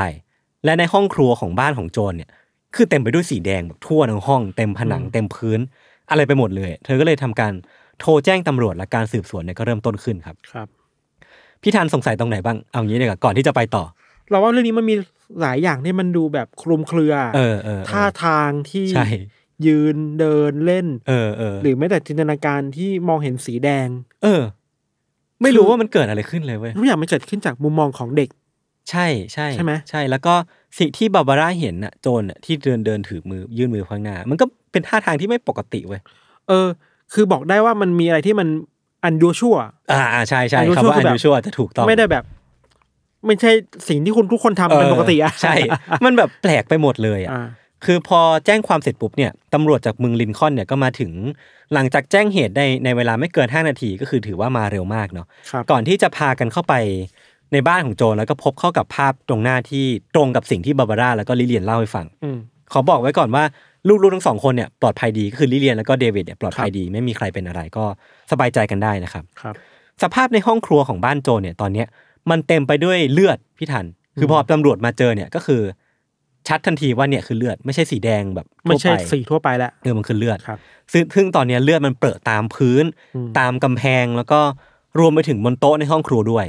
แต่ว่าต้องเป็นเรื่องที่เยอะมากใช่สิเยอะเยอะประมาณหนึ่งเหมือนกันครับ คือข้าวของในห้องครัวมันก็มีความกระจัดกระจาย แล้วก็ค่อนข้างวุ่นวายเละเทะประมาณหนึ่งเหมือนกันครับสิ่งแรกที่ตำรวจเนี่ยสันนิษฐานเอาไว้เบื้องต้นเลยพี่ทันก็คือว่าอาจจะเป็นการฆ่าตัวตายม เออ ไม่รู้ทำไมถึงเดาเป็นอย่างนั้นนะอืมแต่ว่าเขาก็ได้ทำการหาศพอะถ้าสมมติว่าเป็นการฆ่าตัวตายจริงเนี่ยจะต้องมีศพของโจรเนี่ยอยู่ในบ้าน ก็เลยมีการค้นหาเกิดขึ้น แต่ว่าสุดท้ายก็ไม่เจอศพเว้ยก็เลยต้องกลับมาหาหลักฐานในที่เกิดเหตุเพิ่มเติมว่ามันเกิดอะไรขึ้นในห้องครัวนี้กันแน่อืมซึ่งมันก็มีการพบเจอเบาะแสหลายอย่างก็คือออันแรกคือหูโทรศัพท์ หูโทรศัพท์บ้านนะเมื่อก่อนมันจะเป็นโทรศัพท์บ้านอืมมันอยู่ในถังขยะ เอออือฮึแล้วก็ที่ตัวโทรศัพท์ที่หูตัวหูเนี่ยก็มีรอยเลือดเหมือนเป็นรอยจับอยู่อะ เอออมก็มันตกอยู่ในถังขยะ แล้วก็มีข้างๆหูโทรศัพท์เนี้ยข้างๆถังขยะเนี้ยมันมีสมุดโทรศัพท์ตกอยู่ ซึ่งสมุดโทรศัพท์เนี้ยมันถูกเปิดไปที่หน้าของเบอร์โทรฉุกเฉินอะอืมเออ ซึ่งมันแปลว่า ใครก็ตามเนี่ยที่เป็นเจ้าของเลือดเนี่ยกำลังพยายามที่จะติดต่อเข้าไปยังเบอร์โทรฉุกเฉินมันมีคนตัด ไม่รู้ว่าเกิดอะไรขึ้นหลังจากนั้น แต่ว่าอ่าประวัติที่บันทึกไว้ได้ คือมันไม่มีการโทรออกไปที่เบอร์ฉุกเฉินนี้ ก็เลยไม่รู้ว่าทำไมถึงไม่ได้โทรแล้วมันเกิดอะไรขึ้นหลังจากนั้นนะครับ แล้วก็ ในตู้ไปรษณีย์หน้าบ้านเนี่ยมันก็มีจดหมายที่ถูกส่งมาสี่ฉบับยังคงค้างอยู่ในนั้นอืมมันก็สื่อได้ถึงความเร่งรีบบางอย่างหรือเปล่าทำไมถึง โจรถึงไม่ได้จัดการกับจดหมายที่อยู่ในตู้ทั้งนั้นที่เธอก็มีเวลาว่างพอสมควรในวันนี้อืมเออก็เลยมีความแบบไม่ค่อย ไม่ค่อยสมเหตุสมผลอะไรหลาย ๆ อย่าง แล้วก็อีกอีกสิ่งหนึ่งที่น่าสนใจก็คือว่า ในห้องครัวแล้วก็ในบ้านนะพิธานมันไม่มีร่องรอยของข้าวของที่หายไปเลยอะอืมเออแปลว่าข้อสงสัยเรื่องการเป็นการโจรกรรมเนี่ย อาจจะต้องถูกปัดตกไปในทันที เพราะว่าไม่ได้ฆ่าเพื่อชิงทรัพย์ใช่ใช่ใช่ใช่ก่อนที่จะไปสู่ความเป็นไปได้ว่ามันเกิดอะไรขึ้นในบ้านของโจรกันแน่ครับถ้าให้สเปซิฟิกคือเกิดอะไรขึ้นในห้องครัวของโจรกันแน่ครับ ก็คือ จะมาลองดูให้ชัดกันในรายละเอียดของเลือดรอยเลือดที่เกิดในที่เกิดเหตุก่อนดีกว่าอืมเพื่อจะเห็นภาพที่มันชัดขึ้นนะครับ จากการสืบสวนนะพี่ทัน แม้ว่ารอยเลือดอะมันจะ เปรอะแล้วก็เลอะกระจายไปทั่วห้องครัวอืมแต่ว่าสิ่งที่ตำตำรวจสามารถสรุปได้จากรอยเลือดจำนวนมากขนาดเนี้ยอืมมันมีไม่ค่อยเยอะเท่าไหร่ คือเรียกได้ว่าเห็นเยอะ แต่หลักฐานที่มันสรุปได้มีน้อยอืมคือรอยเลือดขนาดใหญ่อะมันจะไปกระจุกกันอยู่ตรงกำแพง พื้นแล้วก็โทรศัพท์ แล้วก็ทั้งห้องครัวครับแต่ว่าทั่วทั้งห้องเนี่ยมันจะมีรอยนิ้วมือจากเลือดที่ถูกพบเนี่ยประมาณ 3 จุด ซึ่งอันเนี้ยมันจะมีความ มีความไม่ค่อยชัดเจนในแง่ของหลักฐานแล้วก็ในซอสที่ผมไม่อ่านมาอืมคือเขาบอกว่ามันมีการพบเจอเจอรอยนิ้วมือที่ถูกปั๊มจากเลือดก็จริง แต่ว่ารอยนิ้วมือเนี้ยมันไม่สามารถบอกได้ว่าเป็นรอยนิ้วมือของใครอืมคือซอสหนึ่งที่ผมไปอ่านมาอืมคือบอกว่าด้วยความที่โจรเนี่ยหายตัวไปก่อนที่จะมีการเก็บเรคคอร์ดของลายนิ้วมืออืมเออ ก็เลยไม่สามารถบอกได้ว่าลายนิ้วมือเนี้ยมันเป็นของโจรหรือเปล่า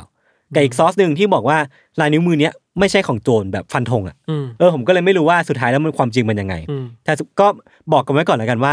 อะสุดท้ายแล้วลายนิ้วมืออาจจะไม่ใช่ของโจรหรือว่าจะเป็นของโจรก็ได้อืมเออเพราะว่ามันไม่ได้มีการเก็บตัวของโจรเอาไว้นะครับครับที่น่าสงสัยอีกอย่างหนึ่งคือบนพื้นอะที่ตอนนี้มันเต็มไปด้วยเลือดเนี่ยอืมมันมีเสื้อผ้าที่คาดว่าน่าจะเป็นของเดวิดเนี่ยกองอยู่ในสภาพชุ่มเลือดอืมคือจากร่องรอยมันบ่งชี้ได้ว่าไอ้คนที่น่าจะมีส่วนร่วมกับกับการก่อเหตุเนี่ย เอาเสื้อผ้าของเดวิดเนี่ยในการ เช็ดเลือถูดเหรอ เออเช็ดเลือดบนพื้นอะจะถูไม่สำเร็จก็ทิ้งไว้ใช่ อ่าพยายามที่จะทำลายหลักฐานบางอย่าง แต่ว่ายอมแล้ว แต่ว่ายอมอะยอมไปกลางคันแล้วก็อะทิ้งในสภาพชุ่มเลือดเอาไว้นะครัครับ บ ก็ไม่รู้ว่าเกิดอะไรขึ้นอีกเว้ยนอกจากรอยเลือดในห้องครัวแล้วอะมันก็ยังมีหยดเลือดในที่ต่างๆ ในบ้านแม้ว่าจะเป็นแบบปริมาณที่ไม่ค่อยมาก มันมีที่ข้างล่างบันไดที่หนึ่งข้างบนบันไดที่หนึ่งในห้องนอนใหญ่ที่หนึ่งแล้วก็ในห้องนอนเด็ก ๆ ด้วยที่หนึ่งครับ คือมันหยดเต็มบ้านไปหมดเลยเว้ย นี่แปลว่า แปลว่าเหตุการณ์เนี้ยมันเออต้องมีการเคลื่อนที่ใช่อะไรบางอย่างใช่เยอะมาก ใช่ แต่ว่าอีเวนต์หลักอะมันเกิดที่ห้องครัวอ่าแต่ตอนนี้มันมีรอยเลือดกระจายไปทั่วบ้านเลยครับแล้วก็ไม่ใช่แค่ในบ้านมันมีกระจายไปยังนอกบ้านด้วย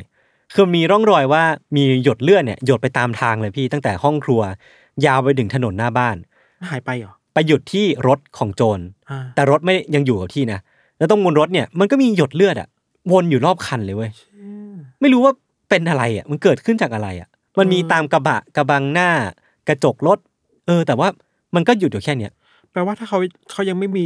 เขายังมีชีวิตอยู่อะเขาคงแบบอยากจะหนีใช่หรือใช่ทำอะไรบางอย่างหรือเปล่าใช่ไเออ หรือว่าอะไรไม่รู้หมครับ แต่ว่าความความปวดหัวคือว่าตำรวจอะไม่สามารถบอกได้ไว้ว่าร่องรอยทั้งหมดเนี่ย จุดเริ่มต้นกับจุดสุดท้ายอะมันอยู่ไหนอืมคือมันอาจจะเริ่มต้นจากห้องครัวไปข้างนอกก่อน หรือกลับมาห้องนอน หรือเริ่มต้นจากห้องนอนมาห้องครัวอะไรเงี้ยคือผมผมไม่ มันไม่ไม่สามารถบอกได้เลยว่ามันเกิดอะไรขึ้นทำให้มันมีความเป็นไปได้ค่อนข้างเยอะ แล้วก็เหมือนเป็นความเป็นไปได้ล้านแปดเลย แต่ว่าจากรอยเลือดทั้งหมดที่ผมเล่ามา มันขาดอะไรไปรู้ว่าพี่ทัน ขาดอะไร รอยเท้าเว้ยคืออ่าแม้ว่ารอยเลือดมันจะกระจายทั่วบ้านอะอ่าแต่มันไม่มีรอยเท้าที่บอกว่าเหยียบเลือดอะปรากฏอยู่เลย ถ้าใส่รองเท้า ใช่มันต้องมีบ้างเว้ยต้องเหยียบเลือดตัวเองแหละใช่สมมติหรือว่าคนร้ายต้องเหยียบเลือดของเออเออเหยื่อใช่ไหมแต่ตอนนี้มันไม่มีรอยเท้าเลยอะ น่าสนใจดี มันมันก็เลยน่าสงสัยว่า มันแสดงให้เห็นว่าใครก็ตามที่อยู่เบื้องหลังเนี้ยครับระมัดระวังตัวเองเป็นอย่างดีมากอืมอืมๆเออ แต่สุดท้ายก็ทิ้งลายนิ้วมือไว้เนาะมเออ ขอแวะเสริมอีกนิดก่อนจะไปต่อสรุปแล้วว่า เลือดที่พบเนี่ยครับเป็นกรุ๊ปโอซึ่งก็ตรงกับของโจนแล้วก็จำนวนเลือดที่มากขนาดเนี้ยประมาณ 120มิลลิลิตรเนี่ยครับอืมอาจจะไม่ได้เป็นจำนวนเลือดที่มากจนถึงขั้นเสียชีวิตได้อ่าฮะเออคือไม่ใช่ไม่ใช่จำนวนเลือดที่ถ้าเสียไปเนี่ย น่าจะแบบ สาหัสอะาเออคือเป็นจำนวนเลือดที่ยังยังคงแบบทรงๆได้อยู่อะไรอย่างเงี้ยครับ อันนี้ก็เป็นเกรดเนาะหลังจากเนี้ยผมจะเล่าในส่วนของตัวทฤษฎีแล้วกัน ที่หลายคนน่าจะอยากฟัง แล้วก็ถกเถียงกันเต็มแก่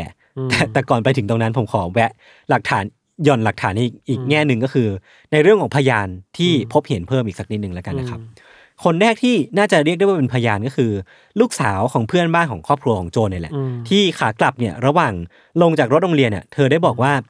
เธอเห็นรถที่ไม่ค่อยคุ้นตาเท่าไหร่อืมคือด้วยความที่เราเธอเนี่ยอยู่อาศัยอยู่ในละแวกเนี้ยตั้งแต่เด็กเนาะมเธอก็จะจำได้ว่ารถบ้านเนี้ยเป็นรถแบบไหนอืมสีอะไรยี่ห้ออะไร แต่ว่าวันเนี้ยวันที่เกิดเหตุเนี่ยเธอเห็นรถที่ไม่ค่อยคุ้นตา มีลักษณะโสมๆมีสองสี ซึ่งสีหนึ่งที่เธอจำได้คือสีฟ้าไอ้รถคันเนี้ยมันจอดอยู่ใกล้ๆกับบ้านของเธอ ซึ่งครับในในหนึ่งมันคือจอดอยู่ใกล้ๆกับบ้านของโจรด้วยเช่นกันอืมเธอก็บอกว่าเออรถนี้มันแปลกตาแล้วก็จำไม่ได้ว่ามันเป็นรถของใครอะ เออก็เลยสงสัยแล้วก็เลยจำได้ ซึ่งรถคันนี้ครับ ในลักษณะที่มีสองสีมีสีหนึ่งเป็นสีฟ้าเนี่ย มันก็มีหลายคนที่อยู่ในละแวกเนี่ย บอกว่าเห็นเช่นกันอืมเออในช่วงหลาย ๆ วันที่ผ่านมา เช่นคนที่มาส่งของที่บ้านของโจรเพื่อนบ้านหลาย ๆ คนของครอบครัวโจรเนี่ยก็บอกว่าเคยเห็นรถคันนี้ในช่วงเวลาที่ผ่านมาเหมือนกันครับเออก็มีความเป็นไปได้ว่ามันอาจจะเป็นหลักฐานชิ้นสำคัญหรือเปล่าในการไขคดีนี้ คนสุดท้ายที่เห็นโจรริชเนี่ยก็คือบาบาร่าอย่างที่ผมได้เล่าไปอืมคือเธอเห็นว่าโจรเนี่ยวิ่งออกมาจากบ้านอืมด้วยลักษณะที่ยื่นมือออกมาข้างหน้าอืมก็เป็นลักษณะท่าทางที่ค่อนข้างแปลก ซึ่งตอนที่เธอเห็นเนี่ยจะประมาณ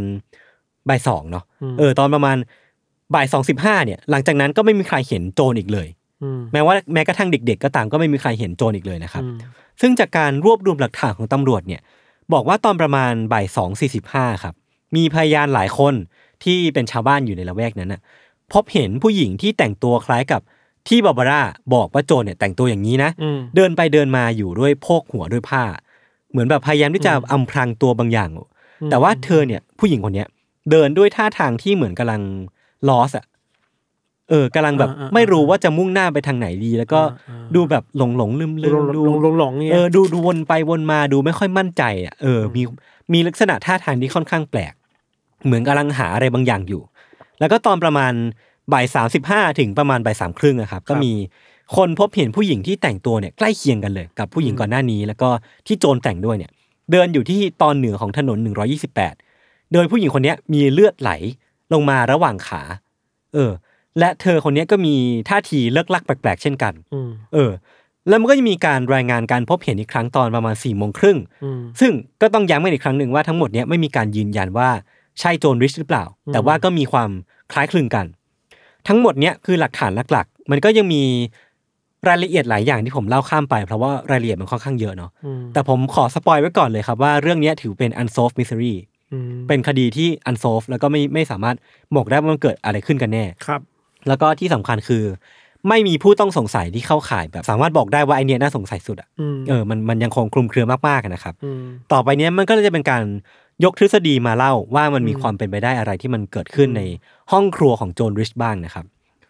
ทฤษฎีแรกเนี่ยก็คือมีคนตั้งข้อสงสัยว่าโจรเนี่ยอาจจะมีชู้รัก ก็คือเป็นปัญหาเรื่องชู้สาวแล้วกัน และทั้งสองคนเนี่ยก็คือโจรแล้วก็ตัวชู้เนี่ยอาจจะเผชิญหน้ากันในห้องครัวอืมแล้วก็ลงเอยด้วยเหตุหนองเลือดก็เป็นไปได้อืมเออคืออันเนี้ยมันก็จะมีหลักฐานที่สนับสนุนหลายอย่าง แล้วก็มีหลักฐานที่คัดงานกันหลายอย่างเช่นกัน หลักฐานแรกที่มันมาสนับสนุนก็คือว่า รอยนิ้วมือในที่เกิดเหตุอะพี่ทัน ที่มันยังไม่สามารถยืนยันตัวตนได้ว่าเป็นของใครอะอืมมันอาจจะเป็นลายนิ้วมือของโจรเอง หรือว่าจะเป็นลายนิ้วมือของคนร้ายก็เป็นไปได้อืมเออแล้วคนร้ายก็อาจจะเป็นตัวชู้ก็ได้ แล้วก็อันเนี้ยก็คือเรื่องรถสองสีอะที่ผมได้เล่าก่อนหน้าเนี้ยว่ามีคนพบเห็นบ่อยๆมันอาจจะเป็นรถของชู้ก็ได้ ซึ่งมันอาจจะทำให้เรื่องราวทั้งหมดมัน make sense มากขึ้นว่าเป็นรถของใคร และก่อนที่ตัวโจนเนี่ยหายตัวไปเนี่ย ก็อย่างที่บอกไปว่าเธอเนี่ยเอาลูกคนโตก็คือลิเลียนเนี่ยอืม ไปฝากไว้ที่บ้านของบาบาร่าบาร์เกอร์ อืมเออ สัญญาณอะไรบางอย่างหรือเปล่า ใช่ มันเป็นสัญญาณว่าตัวเธออาจจะมีสัมพันธ์อะไรบางอย่างหรือเปล่า แล้วมันจะมีอีเวนต์บางอย่างเกิดขึ้นที่ห้อง ก็เลยก็เลยเอาตัวลูกเนี่ยไปฝากเอาไว้ ครับ เออ แล้วก็ในถังขยะในห้องครัวครับ มันมีขวดเบียร์ที่อยู่ในถังขยะด้วย อ่า ซึ่งตัวมาร์ตินเนี่ยไม่สามารถบอกได้ว่าเขาเป็นคนกิน คือเขาไม่ได้กินอะอืมแล้วก็ไม่สามารถอธิบายได้ว่าขวดเบียร์เนี้มาจากไหนอะ เออมันอาจจะมีใครก็ไม่รู้เป็นมือที่สามมาเกี่ยวข้องกับคดีนี้หรือเปล่านะครับอืมแล้วก็บางทีเนี่ยการทำร้ายร่างกายของโจรในห้องครัวเนี้ยอาจจะไม่ถึงตาย แล้วก็โจรเนี่ยอาจจะมีความตั้งใจที่จะโทรไปยังเบอร์ฉุกเฉิน เพื่อทำการขอความช่วยเหลือจริง ๆ แต่ว่าถูกระงับเอาไว้ทำให้ไม่ไม่มีการโทรออกอืมเออก็อย่างที่พี่ทันได้เดาไว้ตอนต้นนะนะ แล้วก็ท่าทางเดินแปลกๆของโจรในตอนที่บาบาร่าเห็นอะอืมมันอาจจะเกิดจากการถูกบังคับให้ทำก็ได้ หรือมันมีคนหนึ่งที่ยกทฤษฎีมาว่า หรือว่าโจรเนี่ยอาจจะถูก blindfolded หรือว่าถูกมัดตาไว้อะก็ต้องได้แบบเพราะต้องคลำของใช่ใช่ไหมเออซึ่งถ้ามันเป็นจริงอะมันจะเป็นอ่าวิชวลที่น่ากลัวมากเลยเว้ยเออเป็นไปได้ว่ะแต่ว่าอันนี้ก็เป็นการยกทฤษฎีมาเนาะมันไม่ได้มีหลักฐานยืนยันนะครับเออแล้วก็ตัวโจเนี่ยครับสุดท้ายแล้วเธออาจจะถูกพาขึ้นรถสองสีคันนั้นไป แล้วก็สุดท้ายแล้วอาจจะเกิดเหตุอะไรบางอย่างทำให้เธอเนี่ยสามารถหนีมาได้ หรือว่าถูกปล่อยตัวลงกลางคัน แล้วก็มีคนพบเห็นในเมืองอย่างที่ผมได้เล่าไปก่อนหน้านี้อืมเออ ซึ่งมันก็ดูเป็นไปได้เนาะแต่ว่าอย่างไรก็ตามคือทฤษฎีเนี้ยมันก็ไม่ได้มีหลักฐานอะไรจะมายืนยันเท่าไหร่อะอืมเออเพราะว่าเพื่อนบ้านก็บอกว่าโจรเองก็ไม่ได้มีประประวัติเรื่องชู้สาวเว้ยแบบอืมเขาเรียกว่าชู้สาวได้ป่ะนะนอกใจนอกใจเออประวัตินอกใจ แล้วก็ดูเหมือนจะไม่ใช่คนที่จะมีมีชู้ด้วยอะมเออ ก็มันก็แบบไม่ค่อยเมคเซนเท่าไหร่ในอืมในแง่ของคนที่รู้จักโจรอะนะครับอืมทฤษฎีต่อมาคือโจรเนี่ย อาจจะทำการทำแท้งด้วยตัวเองที่บ้านอ่าเออก็ เลยเป็นที่มาของเลือดเนี่ยเหรอใช่แล้วมันก็ไม่เป็นไปตามที่คิดมเอออาจจะเสียเลือดมากอืมจนอืมอืมมีผลกระทบกับระบบประสาทตามมาอืมอันนี้ก็เป็นไปได้อืมคือดูจากสภาพนี้ที่เกิดเหตุอย่างที่พี่ธันพูดอะมันมีความเละเทะมากๆเกิดขึ้นแต่ว่าเธอท้องใช่ไหมอันนี้ก็เป็นเรื่องที่คนสงสัยกันอยู่เว้ยอ่าคือด้วยความที่สภาพที่เกิดเหตุมันเละเทะมากๆ ก็เลยมีความเป็นไปได้ว่าอาจจะทำแท้งหรือเปล่าาเออ แล้วก็เบียร์ที่อยู่ในถังขยะอ่าอาจจะเป็นเบียร์ที่เธอดื่ม เพราะว่าเพื่อลดทอนความความเจ็บปวดใช่าหรือเปล่าเฮ้ย น่าสนใจ เออ และเบอร์โทรฉุกเฉินน่ะที่เธอจะโทรเพื่อขอความช่วยเหลือหมอแต่สุดท้ายหรือเปล่าก็ไม่ได้โทร เพราะว่าทำแท้งในตอนนั้นเป็นเรื่องผิดกฎหมายเว้ยอ่าเธอเธออาจจะไม่กล้าขอความช่วยเหลือ ในการมาอืมช่วยการทำแท้งของเธอ เพราะว่าเธอกลัวจะถูกจับไปหรือเปล่าอะไรเงี้ยอ่าเออคือผมว่ามันก็เป็นหลักฐานที่แบบพอคิถ้าเป็นทฤต่อษฎีนี้คือแต่ทุกทุกไอไอเครื่องโทรศัพท์อะหูอะอืมมันถูกตัดสายนี่ไม่ได้ถูกตัดไม่ได้ถูกตัด คือแค่ไม่ได้โทรออก แค่ไม่โทรออกใช่ไหมใช่ใช่ใช่โอเคใช่ใช่เออ ซึ่ง มันก็มีอีกอย่างหนึ่งที่มันพอจะมาช่วยทำให้ทฤษฎีมันแข็งแรงขึ้นก็คืออมตอนที่เธอถูกพบเห็นในเมืองอะไม่ทันอืมมันมีเลือดไหลวางขาด้วยาเออ ก็อาจจะเป็นไปได้หรือเปล่าอะไรเงี้ยกี่วข้หรือเปล่าเออใช่ไหมอย่างไรก็ตามมันก็อย่างที่พี่ธันพูดเลยคือมันไม่ได้มีหลักฐานยืนยันว่าโจรเนี่ยตั้งท้อง แต่ว่ามันก็อาจจะ make sense หรือเปล่า ถ้าสมมติว่าเธอตั้งท้องจริงแบบลับๆอะเธอก็คงจะไม่บอกใครว่าเธอตั้งท้อง อืมแล้วก็อ่าเพราะไม่แปลกปัญหา ที่จะไม่มีใครรู้ ปัญหาส่วนตัวใช่ไม่อะไรกล้าเงี้ยพูดครับอะไรก็ว่าไปเนาะ อืม แต่ว่าอันเนี้ยพูคือผมก็สงสัยเว้ยแล้วก็น่าจะมีหลายคนสงสัยเหมือนผมคือว่า ถ้าเธอท้องจริงอะทำไมต้องทำแท้งด้วยในเมื่อ เธอก็อยู่ในครอบครัวที่ค่อนข้างมั่นคง แล้วก็ดูไม่ได้ต้องปิดบังอะไร ก็ยังต้องหามตอบ เออ แต่ว่ามันก็มีคนเชื่อมโยงกับทฤษฎีของทฤษฎีแรกว่าอืม เธอจะมีชูแล้วอันนี้จะเป็นลูกนอกสมรส ซึ่งเราไม่รู้จริงหรือเปล่า เออ มันก็เป็นการเดาไปเรื่อยอะไรอย่างเงี้ยครัครับ บ ก็พยายามเดาอยู่ในขอบเขตแล้วกัน ครับ อืม คือก็มันก็ก็เป็นไปได้เว้ยแล้วก็มีแบบมีหลาย ๆ อย่างที่คนเขาก็คิดกันไปอืมทฤษฎีสุดท้ายที่ผมจะพูดถึงจริงมันมีอีกประมาณสองสามทฤษฎีเนาะครับแต่ว่าไม่ค่อยเมคเซนเท่าไหร่ ทฤษฎีเนี้ยเป็นทฤษฎีที่คนพูดกันเยอะที่สุดเว้ยผมก็เลยตั้งใจเก็บไว้สุดท้ายอืมคือทฤษฎีเนี้ยมันมาจากหลักฐานที่นักข่าวคนหนึ่งครับ ได้ไปเจอประวัติการยืมหนังสือของคุณโจรที่ห้องสมุดของเมืองอืมแล้วพบว่าในช่วงเดือนที่ผ่านมาในช่วงสองสาเดือนที่ผ่านมา โจรได้ทำการยืมหนังสือ หลายต่อหลายเล่ม เช่น เล่มแรกคือ The Hunt for Richard Top ซึ่งหนังสือเล่มเนี้ยมันเป็นหนังสือที่ว่าด้วยการตั้งใจหายตัวไปของนักเรียนคนหนึ่งอ่าฮะอีกเล่มหนึ่งชื่อว่า Death of the Heart หนังสือเล่มเนี้ยเป็นนิยายที่เล่าการหายตัวไปของเด็กกำพร้าคนหนึ่ง อีกเล่มหนึ่งที่ค่อนข้างชัดเจนคือ Into Thin Air คือมันเล่าเรื่องผู้หญิงคนหนึ่งที่หายตัวไป และทิ้งรอยเลือดกับผ้าชุ่มเลือดเอาไว้ที่บ้านเออมันเหมือนกับที่โจร เกิดแต่ขึ้นทุกอย่างไม่มีคือผิดเกี่ยวกับการหายตัวไป ใช่ คือกลายเป็นว่าผลสรุปโดยรวมไม่ทัน ในช่วงซัมเมอร์ปี 1961 อะอ่าโจรได้ทำการยืมหนังสือที่เกี่ยวข้องกับการฆาตกรรมและการหายตัวไปถึง 25 เล่ม แนวนี้หมดเลย เออ ซึ่งมันเยอะมากเว้ย มันทำให้หลาย ๆ คนเนี่ยพอจะเดาได้ว่าทฤษฎีที่ต่อไปที่ผมจะพูดถึงอะคืออะไร พี่ทันพอ น่าจะเดาได้เนาะเธอ ตั้งใจหายไป setting อะไรบางอย่าง ใช่เหรอใช่มันคือทฤษฎีแบบนั้นเลยเว้ย Gone Girl งี้เหรอมันคือ Gone Girl อ่าคือคนก็เดากันเว้ยว่าโจนน่ะอาจจะเป็นคนเซตฉากในห้องครัวทั้งหมดขึ้นเองอ่าเพราะว่ามันเป็นหนึ่งในแผนการที่จะหายตัวไปของตัวเองก็เป็นไปได้เออ อันนี้ดูเซ็กซี่เนาะเออเออแต่ว่ามันก็ไม่ได้ยืนยันเนาะแต่เลือดมันก็ถูกถูกวิเคราะห์แล้วป่ะใช่ DNA เป็นเรื่องของโจรเองเป็นเรื่อใช่ไหมงแต่ว่าสุดท้ายมันก็เธอก็เซตได้เว้ยหรอถ้าถ้าคนคิดว่าจะเซตได้มันก็เซตได้แหละ เออคือ อันนี้มันก็มีหลักฐานหลายอย่างก็คือเรื่องของหนังสือที่ยืมก็น่าสงสัยเนาะเออปริมาณเลือดที่มันไม่ได้ถึงตายอะเอออาจจะเป็นหนึ่งในแผนการที่อาจเธอตั้งใจที่จะทิ้งเลือดจำนวนนี้ไว้ แต่ก็มันไม่ได้เป็นจำนวนเลือดที่มากพอที่จะทำให้เธอเสียชีวิตได้เลยครับอ่าแล้วมันอาจจะเกิดจากแผลในวัยเด็กก็ได้ เพราะว่าอันนี้ก็มีรีพอร์ตเหมือนกันว่า โจนเองก็เคยเล่าให้กับคนสนิทฟังว่า เธอเนี่ยเคยถูกพ่อเลี้ยงในสมัยเด็กเนี่ยคุกคามน้ำเพศมาก่อนอืมก็เลยจะมีแบบประวัติทางจิตเป็นเป็นความความเจ็บ ความทรมาอะไรเออบงความย่งทรมาบางอย่างในในอดีตนะครับ แล้วก็ไม่ได้มีสาเหตุที่แน่ชัดว่า เธอจะสเตจการหายหายตัวไปของตัวเองว่าเพื่ออะไร เออคือแรงจูงใจแรงจูงใจคืออะไร มันไม่ได้มีชัดเจนก็เลยแบบอืมทำให้ทฤษฎีเนี่ยมันก็ไม่ได้ไปสุดทางขนาดนั้นอะไรเงี้ยแต่มันพีคเออคือหนังสือล็อตนั้นน่ะเออเออเออมันน่าใช่จะบอกอะไรบางอย่างหรือมันจะบอกว่าโจรสนใจใช่อะไรบางอย่างในสิ่งเหล่านี้ เออเออ คือเธอเธออาจจะแบบอยากที่จะไปใช้ชีวิตส่วนตัวมเธออาจจะเบื่อกับชีวิตปัจจุบันนี้ที่เธอต้องเป็นแม่บ้าน แล้วก็อืมไม่ได้มีสิทธิ์ในการไปออกใช้ชีวิตตามฝันอะไรเงี้ยก็เลยตั้งใจที่จะหายตัวไปอืมแต่ว่าที่น่าสงสัยอันหนึงก็คือว่าถ้าเธอจะหายตัวไปพี่ทันทำไมถึงเลือกวันที่ทุกอย่างมันวุ่นวายอะสเก็ตดูทุกอย่างมันถูกเซตไปหมดแล้วอะอืมเธอต้องพาลูกไปทำฟัน เธอต้องกลับมาทำงานบ้าน เธอต้องอะไรพวกเนี้ยมันมี มันอาจจะมีอีกหลายวันที่ที่เธอควรจะเลือกหรือเปล่า ถ้าสมมติว่าอยากจะหายตัวไป แต่ว่าอันนี้ก็เป็นการคาดเดาเนาะอืมมเออมแล้วก็อีกอย่างหนึ่งทำไมเธอต้องทำให้ซีนการหายตัวไปของตัวเองอะมันดูใหญ่ และดูน่าเป็นห่วงขนาดเนี้ยมคือถ้าจะหายตัวไปก็หายตัวไปเลยหรือเปล่าอืมหรือว่าเธอตั้งใจที่จะทำให้มันเหมือนเป็นการฆาตกรรมทำให้คนเนี่ยตัดใจจากการตามหาตัวเธอ เพื่อลบคนชื่อนี้ออกไปจากเออโลกนี้ให้ได้ เออ ก็ตามก่อนเกิร์ลอะเนาะเออก่อนเกิลคือมันวางแผนอะไรบางอย่างแหละใช่ใช่แต่ว่าใช่ ถ้าถ้าเราซื้อทฤษฎีนี้นะแปลว่า ทุกอย่างถูกจัดฉากมาอือฮึเพื่อทำให้คนคนเนี้ยไม่มีตัวตนอยู่บนโลกอีกต่อไปอะอืมอืมอืมถ้าโจทย์เขาคืออย่างนั้นเขาเขาทำได้จริงป่ะเขาไม่มีใครเจอไม่มีใครเจอเธออยู่ใช่แล้วสุดท้ายก็ไม่มีใครเจอ ก็ไม่มีไม่มีใครรู้ว่าโจนริชตอนเนี้ยอยู่ที่ไหนหายไปไหนอะไรเงี้ยครับ ยังมีชีวิตอยู่หรือเปล่าก็ไม่สามารถตอบได้ เพราะศพถ้าเสียชีวิตจริงศพก็ไม่รู้อยู่ไหน ใช่ และการเสียเลือดแบบนั้นอะเราอืมเราเราสิ่งรู้สึกอยู่ไว้ยการเสียเลือดเยอะขนาดนั้นอืมถ้าเธอเสียเลือดในเวลานั้นจริงๆอะ มันเป็นไปได้เหรอที่แบบจะไม่มีใครไปช่วยเหลือเธอ หรือเธอไปขออ่าความช่วยเหลือจากใครหรือว่าไปอ่าซื้ออุปกรณ์ทางการแพทย์อืมถ้าหายไปจริงๆอะใช่คือผมก็สงสัยเว้ยใช่ไหมคือมันมีคนพบเห็นจริง ๆในเมืองไงที่ผมได้อ่าเล่าไป แต่ว่ามันก็ไม่มีใครไปช่วยเธอหรือว่ามันเกิดอะไรขึ้นหลังจากนั้นกันแน่มแล้วเธอหายไปไหนอะไรเงี้ยก็ก็น่าสงสัยชิบหายเลย ครับ แล้วคือมันก็ยังมีหลายปริศนาพิธันก็คือเรื่องของท่าทางว่าทำทำไมอะไรเธอถึงเดินยื่นมือแบบนั้น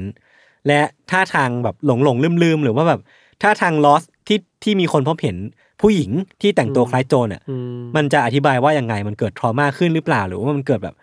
มอาจจะอาจจะเกิดกับเหตุการณ์ของคุณฮันนาอัพที่ผมเคยเล่าไปต่อนหน้าเนี้ยอะที่เธอลืมความทรงเอจำอไปใช่ใช่หรือว่ามันเกิดอะไรแบบนั้นหรือเปล่าอะไรเงี้ยสุดท้ายเรื่องนี้มันก็เลยมีความเป็นไปได้เยอะมาก ทั้งแบบถูกทำร้าย ถูกฆาตกรรม ไปจนถึงจัดฉากขึ้นมาเองมเออหรือหรือทุกอย่างมันอาจจะเป็นอุบัติเหตุที่ทำให้โจรเนี่ยเกิดอาการหลงลืมตัวเองชั่วขณะแล้วก็ออกออกเดินทางไปนอกบ้าน เราว่าประเด็นคือเลือดอะ อืม การทำร้ายหรือการจัดฉาก ถ้าเออไม่รู้จะเวไหนนะใช่ เลือดมันจะอธิบายเรื่องนี้ยังไงนะนั่นดิไม่รู้เลยอะงงแบบงงมากอะไรเงี้ยครับน่าสนใจครับเออยังไงก็ตามครับคือการหายตัวไปของโจรเนี่ยมันก็เป็นเรื่องราวที่เราอาจจะไม่ได้อยากให้เกิดขึ้นกับคนรัก แล้วก็คนในครอบครัวของเราเลย ถ้าคนปกติคนไม่มีใครอยากหายตัวไปหรอก ใช่ ต้องมีเหตุผลอะไรบางอย่างที่ทำให้เขาอยากหายตัวไปจริงอืมๆหรือถ้าถ้าเป็นเหตุฆาตกรรมจริงๆอะ อืม ก็ต้องมีปัญหาอะไรบางอย่างแหละที่ทำใช่ให้ใช่เธอตกอยู่ในภาวะแบบนั้นน่ะครับถูกถูกทำร้ายแบบนั้นนะอืมแล้วแล้วกลับกันคือว่า พอเรานึกภาพว่าตัวเราเองเป็นมาร์ตินหรือว่าเป็นลูกๆของครอบของโจรอะ เราก็คงจะเศร้าเนาะเป็นแผลมากๆเลยว่าจะไม่รู้ว่าเกิดอะไรเกิดขึ้นเอแน่อมันเกิดอะไรขึ้นกับคุณโจรกันแน่เลยครับครับ อย่างตัวของมาร์ตินเองก็ยังเชื่อว่าโจรยังมีชีวิตอยู่เนาะอืมหลังจากที่เธอหายตัวไป แล้วเขาก็เชื่ออย่างเต็มอกว่าโจรเนี่ยไม่ได้จัดฉาก แต่ว่ามันเกิดอาการทางประสาทบางอย่างที่ทำให้เนี่ยเธอตัดสินใจที่จะออกจากบ้านไปทำให้เขาเนี่ยไม่ยอมที่จะแจ้งกับทางการว่าโจรเนี่ยเป็นบุคคลเสียชีวิตแล้วอะจนอืมจนตัวเขาเองอะเสียชีวิตไปก่อนในปี2009อืมเออ ผมก็ไม่รู้ว่าทุกวันเนี้ยมีการบอกว่าโจนริชเนี่ยเสียชีวิตอย่างเป็นทางการแล้วหรือยังเลยครับ อืมอืมอืมก็มันก็เป็นเรื่องเศร้าๆมามาหนึ่งกัน ครับ ส่วนเราตัวพี่ธันมีทฤษฎีไหมไม่ค่อยมีเลยว่าทฤษฎีที่ยศพูดมามันหลากหลายแล้วอะเราคิดว่าอืมเราสนใจอันสุดท้ายอะ อืม คือมัน เออว่ะมันแมชกัน เออ หลายๆอย่างเนาะใช่ใช่ใช่ใช่กับเวลาพูดถึงได้ทำแท้งอะเราคิดว่า อันหนึงที่น่าคุยต่อมันไม่ใช่อาจจะไม่ใช่ทฤษฎีอะไรขนาดนั้นคือว่า ถ้าเราเรียกเรียกจิ้มทฤษฎีนี้จริง ๆ ว่าโอเค ปัญหาคือเธอทำแท้งอะครับ ก็คงไม่มีผู้หญิงผู้หญิงคนไหนอยากทำแท้งป่ะใช่ โดยขนาดนั้นคือไม่ได้เออมีผู้หญิงคนไหนตั้งใจท้องไปทำไปทำแท้งอะเออมันไม่ไม่มีทาง หรือว่าถ้ามาเวนี้จริงๆไอ ข้อถกเถียงเรื่องการทำแม่งเสียดีมันเลยมีอะขึ้นในสังคมเราไงใช่ช่ทั้งในอเมริกาช่แต่อเมริกาก็หลายรัฐก็เสรีเลยเนาะไทยเองก็เสรีอืมประมาณหนึ่งยังแต่มีข้อจำกัดอยู่หลายอย่างอะไรเงี้ยอืมมันก็ได้เกิดขึ้นเนี่ยไอการการที่สามารถเข้าถึงคลินิกทำแท้งที่ถูกต้องตามมาตรฐานปลอดภัยได้ ปลอดภัยได้อืมก็ทำให้คนไม่ต้องมาดิ้นรนทำแท้งอืมเองขนาดนี้หรือเปล่าใช่ป่ะอืมมันต้องเกิดการตั้งต้นหลายอย่างเช่นใช่โอเค ไม่มีใครตั้งใจท้องมันทำแท้งหรอกครับสองคือ การทำแท้งมันควรจะแบบ ถูกต้องปลอดภัยถ้าคุณมีสิทธินั้นน่ะเออเออเออถ้าคุณ consent แล้วมันก็ควรจะปลอดภัย ใช่ใช่อยู่ในอยู่ในเงื่อนไขที่สังคมรับได้อืมกฎหมายจะรับได้อืมตามหลักสากลอะไรอย่างเงี้ยครับ เพราะฉะนั้นอันเนี่ยมันก็นำไปสู่ดีแบบนั้นได้ว่าอืมโอเค ถ้าอยากให้ทุกคนปลอดภัยจริง แล้วควรจะคลี่คลายกฎหมายอะไรบ้างที่เป็นตัวปลดล็อกอยู่อืมอะไรอย่างเงี้ยเนาะอืมใช่ใช่น่าคสรันบใจมากครับครับ ครับผมจริงๆมันก็อย่างที่บอกไปว่าเรื่องเนี้ยมันจะมี detail อีกเยอะมากที่ผมเล่าข้ามไปอืมก็ลองไปหาอ่านต่อกันดูได้ แล้วก็ ใครมีทฤษฎีอะไรก็มาบอกกันได้ มันดูเป็นแบบ Netflix adaptation มากเลยอะเออคือคือผมพยายามหาไว้ว่า Gone Girl based on เรื่องนี้หรือเปล่ามี docu mentary เรื่องนี้หรือเปล่า มันดูเป็นเหมาะกับเกมสารคดีอะเออไม่แน่ใจแฮะลองลองหาดูกันได้นะครับครับโอเคครับวันนี้ก็ประมาณนี้ครับก็จะเห็นภาพของห้องครัวไม่แน่ใจว่าจะยังกินข้าวกันอร่อยเหมือนเดิมหรือเปล่า ทิ้งท้ายแบบนี้คนจะเกลียดเราไหม เขาเกลียดเราไปนานแล้วอ๋อโอเคครับขบณงั้นก็วันนี้ก็ประมาณนี้ครับ พวกผมสองคนก็ลาไปก่อนติดตามรายการของพวกเราทั้งสองคนได้ทุกช่องทางของ s ซ m มอนพอดแคสต์เช่นเคยนะครับครับ สวัสดีครับสวัสดีครับ